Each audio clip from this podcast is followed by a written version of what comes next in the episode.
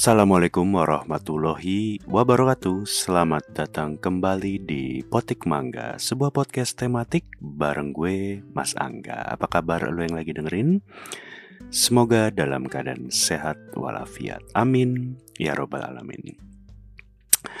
Um, Para pemetik mangga sekalian Buat lo yang tinggal di Bekasi, di kota Bekasi dan sekitarnya tentunya. Kalau lo suka nonton bioskop, hobi lo adalah nonton di bioskop, menurut gue lo harus berbahagia karena bioskop di Bekasi itu hitungannya masih ada yang relatif murah.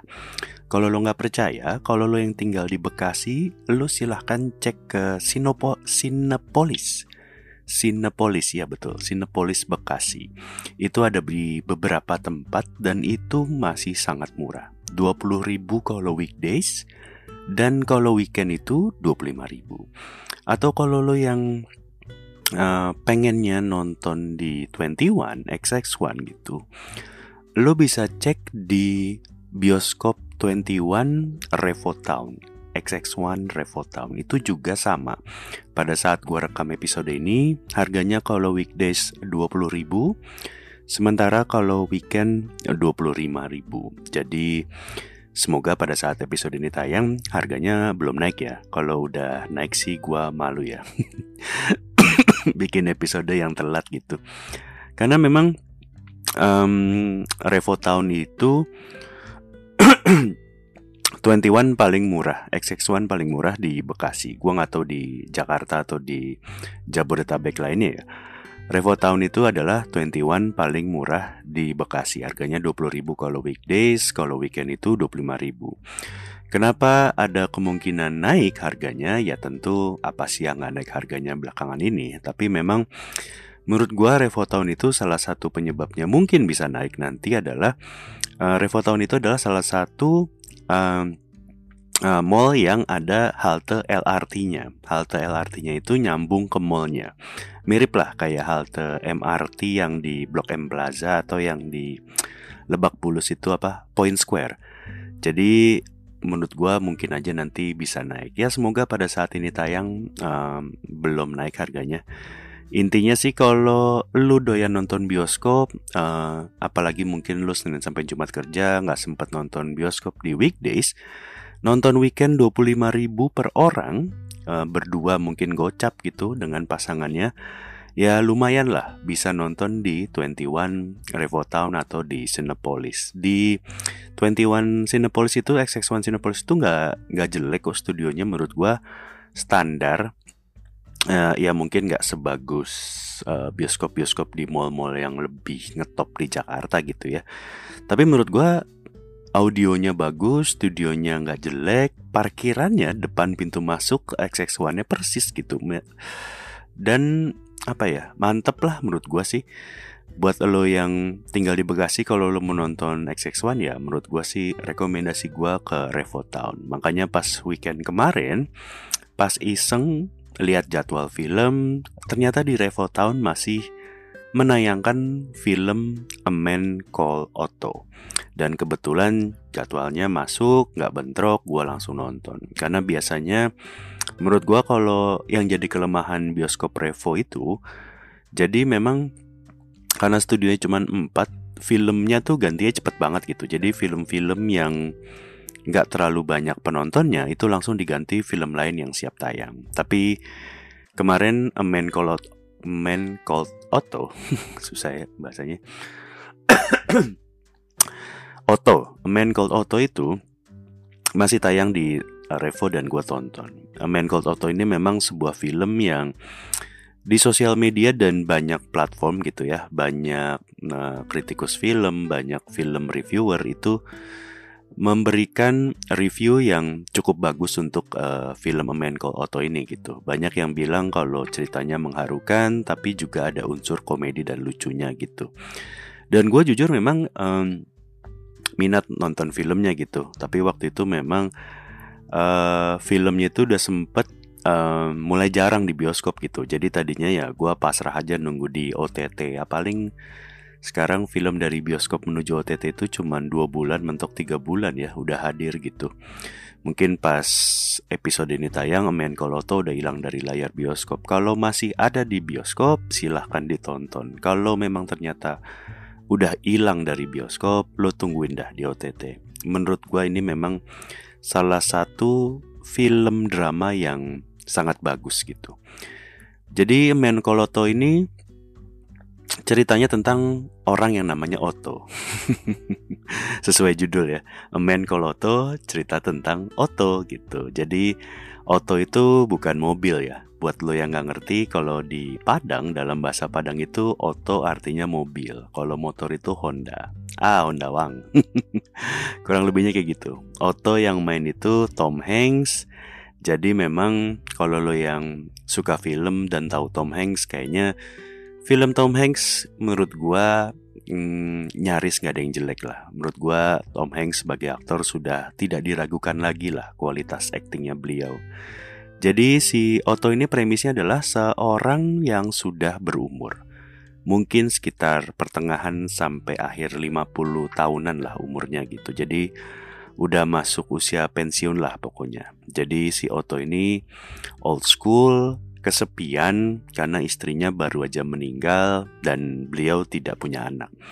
Tipikal orang tua old school yang gaptek, nggak punya smartphone, nggak kenal dunia digital, nyetirnya masih manual, nggak mau kena metik, pokoknya old school se old school old schoolnya lah.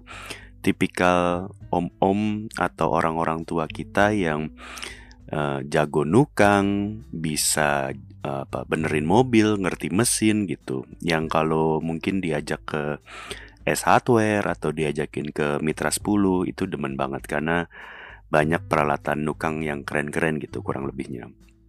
Tapi memang konfliknya Otto ini di sini adalah Otto itu orang tua yang kesepian, jadi makanya grumpy, kerjanya misuh-misuh, penggerutu lah kalau bahasa Indonesia-nya gitu. Walaupun memang Otto ini um, marah-marah bukannya tanpa sebab gitu. Otto itu adalah tipikal orang tua yang taat aturan. Atulan. Anjing berantakan banget.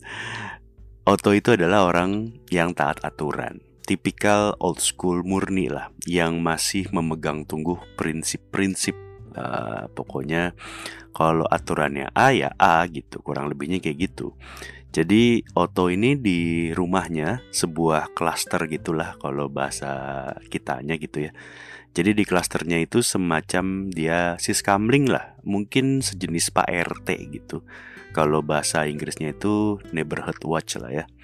Jadi makanya si Otto ini sebel kalau di klasternya di komplek rumahnya ini Sebel kalau misalnya ada yang parkirnya sembarangan, parkir depan rumah orang, jadi orangnya nggak bisa parkir. Ya lo yang tinggal di ya gitulah ya pokoknya intinya Oto ini sebel lah sama orang yang buang sampah sembarangan. Oto tuh kayak nggak habis pikir kok bisa sih ada orang yang nggak bisa baca gitu padahal ada tulisannya sampah kertas sampah plastik tapi ada aja orang yang buang sampahnya tuh ngacak gitu. Plastik dibuang ke kertas kertas dibuang ke plastik gitu. Oto juga sebel sama orang-orang yang parkir sepeda main taruh aja padahal ada tempatnya parkir sepeda. Sebel sama orang yang uh, ngelemparin brosur atau iklan yang masih bentuknya cetak. Buat Oto itu nyampah kurang lebihnya kayak gitu. Tapi ya memang Oto ini kayak tadi gue bilang dia nggak ngomel uh, sembarangan gitu dia ngomel itu ada sebabnya. Dia dia cuman ngomel sama orang-orang yang emang ngelanggar aturan aja gitu. Mungkin kalau Oto tinggal di Jabodetabek gitu ya kayaknya sih udah meninggal berdiri gitu di mana orang-orang kan banyak yang melanggar aturan ya. Parkir sembarangan naik motor sembarangan lawan arah nggak pakai helm parkirnya main taruh aja melintang gitu. Makanya gue rasa kalau Oto ini di remake ke film Indonesia, gue rasa Otto bisa gila kalau tinggal di sini, bisa meninggal kayaknya. nah ngomongin meninggal, emang Otto ini sejak istrinya meninggal, tujuan hidupnya Otto pun apa ya? Emang pengen meninggal juga gitu, pengen nyusul istrinya. Otto tuh ngerasa gue udah males hidup udah nggak ada gunanya gue hidup buat apa gue hidup lagi buat Oto itu ya ngapain gue hidup lagi gitu? Di kerjaan si Oto ini uh, udah dianggap karatan. Secara jabatan udah disalip sama anak-anak muda yang menurut Oto tuh secara pengalaman jauh banget sama dirinya. Makanya Oto dikasih sebuah paket untuk pensiun dini. Di rumah dia cuman tinggal sendirian sekarang. Istrinya udah meninggal, uh, secara pasangan juga tidak dikaruniai anak gitu. Di lingkungan rumah di klaster isinya udah orang-orang baru, teman-temannya yang dulu dia temenan bareng dari zaman muda sampai tua itu udah apa ya musuhan lama ternyata ada beberapa hal yang membuat mereka jadi musuhan dan sekarang pun Kondisinya si temennya itu udah sakit parah, udah nggak bisa ngomong di kursi roda. Sisanya tetangganya nggak ada yang asik, nggak ada yang ikutin aturan. Intinya si Otto ini udah males hidup lah, mati aja lah pokoknya pengennya gitu. Makanya si Otto ini berulang kali mencoba bunuh diri. Pertama, Otto ini mencoba gantung diri. Yang kedua, habis itu dia nyoba bunuh diri pakai gas monoksida buangan dari knalpot. Jadi dia ngunci di mobil, uh, gas dari knalpotnya itu dimasukin ke mobilnya supaya dia mati sesek lah kurang lebihnya kayak gitu. Habis itu dia nyoba lagi bunuh diri, uh, pengen loncat dari uh, peron menuju rel kereta. Sampai akhirnya terakhir dia mencoba bunuh diri nembak pakai pistol. Dan empat kali Otto mencoba bunuh diri ya.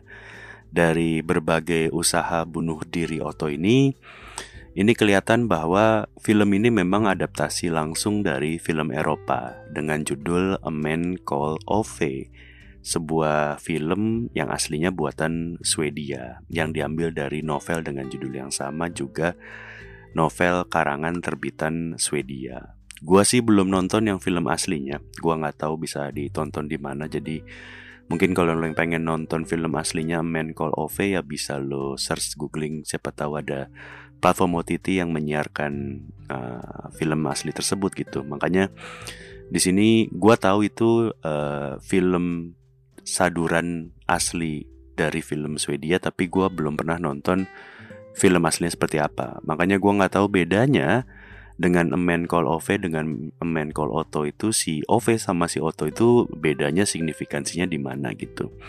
Tapi jelas uh, dengan gue tonton si Otto dan gue tahu itu film Swedia, gue jelas ngelihat bahwa memang ini bukan film asli Amerika gitu. Karena kalau orang Amerika kalau mau bunuh diri ya biasanya antara negak obat-obatan narkoba sampai overdosis atau biasanya langsung nembak. Nggak pakai usaha-usaha lainnya gitu karena kan di Amerika gampang bener ya nyari pistol. Tapi intinya um, emang gimana Otto ini dari semua percobaan bunuh diri yang dilakukan selalu gagal? Jadi empat kali mencoba bunuh diri empat empatnya pun gagal gitu di sini gagalnya ya karena banyak hal gitu Pertama memang gantung diri, plafonnya nggak kuat, pakai gas kenal pot mobil, sama tetangganya si Marisol diketok gitu. BTW, Marisol ini sama suaminya dan anaknya ada dua itu memang baru pindah ke klasternya si Otto. Mereka ngontrak lah, jadi tetangga barunya si Otto. Jadi Otto yang awalnya senewen, pas pertama kali Marisol dan suami dan keluarganya itu pindah karena suaminya tuh nggak bisa parkir paralel ya selalu naik ke atas trotoar gitulah kurang lebihnya. Jadi makanya si Otto senewen lihat dia maju mundur maju mundur sama si Otto diparkirin lah. Si Marisolnya juga ternyata nggak bisa nyetir mobil manual gitu. Tapi memang di sinilah karakter Marisol dan keluarganya itu yang bikin hangat suasana di film gitu. Bagaimana Otto ini kan karakternya dingin, gerampi, uh, dibenturin sama Marisol yang hangat gitu. Jadi um, buat gua sih memang film Main Koloto ini salah satu film yang menurut gua bagus banget. Gimana yang bikin film ini mencoba sotonya gua, si yang bikin film ini ngasih pesan kalau seberapapun lo ngerasa hidup lo itu nggak ada gunanya, somehow kalau lo masih dikasih nikmat kehidupan sama Tuhan, sama Allah, itu artinya lo masih ada gunanya buat orang lain. Mungkin nggak sekarang, mungkin lo nggak tahu, mungkin nggak besok, mungkin bisa jadi tahun depan, bisa jadi 10 tahun lagi, bisa jadi lo berguna di satu hari sebelum kematian lo, lo nggak pernah tahu. Tapi intinya sih, kalau lo ngerasa mungkin hidup lo gini-gini aja nggak ada gunanya ya, siapa tahu mungkin emang lo belum tahu atau belum saatnya gitu. Gitu pun juga di film ini gitu, karena si tokoh utama Otto itu ngerasa hidup udah nggak asik lagi gitu, nggak ada gunanya. Tapi Otto itu nggak sadar ternyata hidup dia ada gunanya, berguna buat Marisol dan keluarganya, si tetangga barunya itu. Bagaimana Otto hadir pada saat uh, apa namanya Marisol uh, butuh dianterin ke rumah sakit karena suaminya sempat kecelakaan. Saat Marisol pun akhirnya uh, melahirkan di rumah sakit, Otto nganterin. Atau ketika Otto ngajarin Marisol nyetir mobil karena buat Otto suaminya goblok ya. Marisol itu pinter, masa lu nggak bisa nyetir mobil, lu harus bisa nyetir mobil gitu. Atau nggak cuman Marisol gitu, ternyata Otto itu banyak gunanya buat orang sekitar dia yang dia nggak sadar. Contohnya buat si Ruben, tetangganya yang sakit parah itu tadi, ternyata Otto masih ada gunanya. Atau buat si Malcolm, Malcolm itu adalah um, ternyata dia adalah murid di sekolah tempat almarhum istrinya Otto ngajar gitu. Bahkan buat orang lain yang Otto nggak kenal sama sekali gitu, kayak Otto tuh sempat viral pada saat Otto mau bunuh diri tadi gue bilang kan terjun dari peron stasiun. Jadi sebelum dia sempat terjun ada orang tua yang jatuh nggak sengaja nggak mau bunuh diri gitu. Kayaknya serangan jantung tiba-tiba gitulah.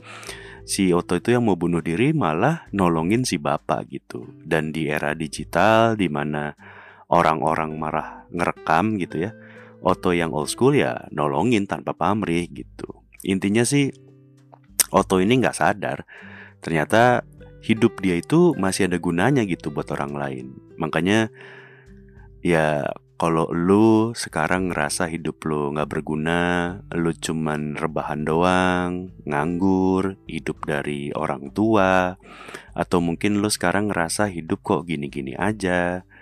Uh, teman-teman lu mungkin udah sukses, udah jadi direktur, udah jadi manajer, udah jadi pengusaha sukses, jadi artis, selebriti, youtuber, tiktoker, atau mungkin jadi anggota DPR atau bahkan jadi wali kota, bupati gitu ya, atau ya pokoknya gitulah, atau apa ya, ya pokoknya kalau lu ngerasa mungkin hidup nggak ada gunanya, uh, lu harus pikir kalau percayalah hidup lu tuh ada gunanya gitu. Lu aja yang mungkin nggak tahu. Siapa tahu nanti ada momen di mana lo mungkin menyelamatkan hidup orang lain. Ada momen di mana misalnya lo ternyata jalan hidup lo itu cross path sama orang lain yang bisa mengubah dunia. Kalau orang itu nggak ketemu lo, mungkin hidupnya nggak akan seperti yang sekarang. Kurang lebihnya kayak gitu. Bisa jadi hidup lo itu adalah contoh buat hidup orang lain gitu. Tapi ya mungkin jangan terlalu GR ya. Karena bisa jadi hidup lo jadi contoh buat orang lain tapi contoh buruk ya.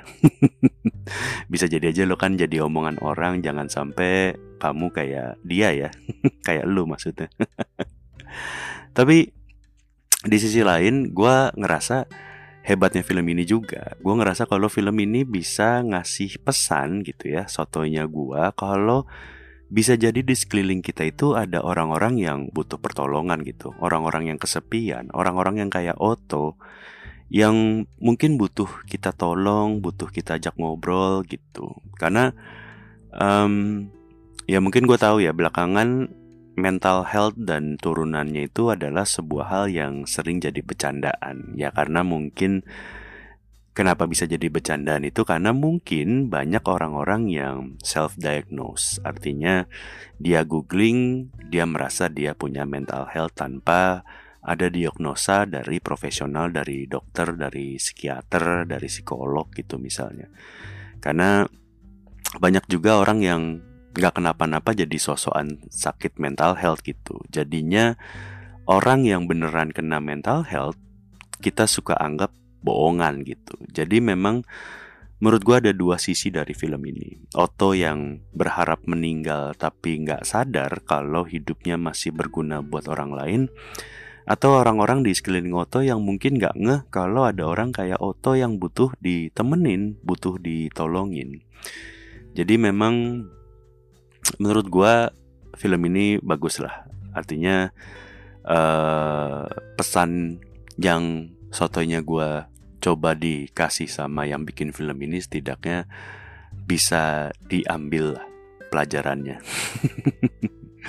Tapi intinya nggak cuman ya tadi makanya justru di scene-scene yang sekarang ini lebih banyak komedinya. Scene-scene yang mengharukannya itu di bagian flashback di mana menceritakan pertemuan Otto sama si Sonya istrinya gitu. Jadi yang main bukan Tom Hanks di sini uh, Otto versi muda sama si Sonya itu ceritanya bagaimana mereka ketemuan, gimana akhirnya Otto jatuh cinta, gimana ceritanya Otto melamar istrinya gitu. Ada ya scene-scene flashback emang ya old school banget lah. Ya, tahun berapa kali ya, gue lupa lagi. Intinya era sebelum sosial media lah, di mana Otto ini ketemu sama Sonya, ngajak kenalan uh, sama si Sonya ini istrinya karena lihat bukunya Sonya itu jatuh di peron stasiun uh, pas Sonya mau naik kereta. Terus akhirnya Oto ngejar sampai salah naik jurusan. Bayangannya kayak di Manggarai lu harusnya ke Bekasi ternyata demi ngejar Sonya lu sampai pindah peron turun ke bawah naik lagi alhasil naik ke Depok. Kurang lebihnya kayak gitulah tapi gue rasa ini nggak akan relate sama generasi sekarang ya yang mungkin banyak kenalan dengan sesama eh dengan apa namanya pasangannya itu dengan aplikasi sosmed gitu atau aplikasi dating apps gitu ya. Mungkin aja ada yang melakukan hal yang serupa kita nggak pernah tahu. Tapi intinya scene-scene flashback ini yang banyak yang mengharukan. Sampai akhirnya ada scene di mana Sonya itu kecelakaan ternyata. Sampai akhirnya lumpuh nggak bisa jalan dan gak cuma lumpuh di kecelakaan itu pun Sonya kehilangan anak yang lagi dikandungnya. Kurang lebih ini scene yang lumayan sedih lah uh, scene-scene Oto muda sama si Sonya ini. Jadi durasi film A Man Called itu sekitar 2 jam ya kurang lebihnya. Dan kalau dalam 2 jam itu lo nggak ada sedih-sedihnya ya banyak scene sedih soalnya kalau di salah satu scene sedih itu nggak ada yang kena di lo ya nggak ada satu tetes air mata lo pun yang ngalir gitu. Kayaknya ada yang salah tuh sama lo tuh.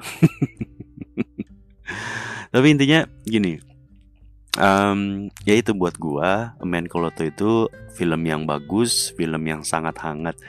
Makanya kayaknya selama Januari kemarin kan uh, film yang rilis baik lokal maupun Hollywood gitu yang di bioskop itu kurang ada yang dar der dor lah. Artinya Avatar mungkin orang-orang udah pada nonton sisanya ya film-film yang mungkin secara rilisan bukan film-film unggulan gitu. Jadi mungkin Oto ini salah satu film yang um, bisa meraih perhatian orang-orang yang pengen nonton bioskop nggak tahu mau nonton apa. Karena memang secara reviewnya bagus secara ceritanya pun bagus nggak cuman kata orang gue nonton sendiri sekarang jadinya kata gue filmnya bagus. Ya gue nggak tahu masih tayang atau enggak di minggu ini pada saat lo dengerin episode kali ini. Kalau memang ternyata sudah tidak ada di bioskop kesayangan anda ya lo tungguin aja lah pasti akan tayang di OTT tinggal OTT yang mana yang akan menayangkan Amen Koloto ini. Kalau udah ada di OTT, silahkan lo tonton. Ini salah satu film yang sangat bagus. Udah, itu aja dari gua. Mungkin pesan terakhir dari gua, kalau lo memang um, merasa hidup lo nggak berguna, jangan bunuh diri. Ayo kita ngobrol. Uh, paling nggak kalau emang lo nggak bisa ngobrol sama orang, lo merasa orang-orang tidak ada yang mengerti lu bikin podcast karena bikin podcast gratis bisa download Anchor. Udah kayak podcaster-podcaster yang eksklusif Spotify belum? Udah itu aja deh gue sampai jumpa di episode lain dari Potik Mangga. Assalamualaikum warahmatullahi wabarakatuh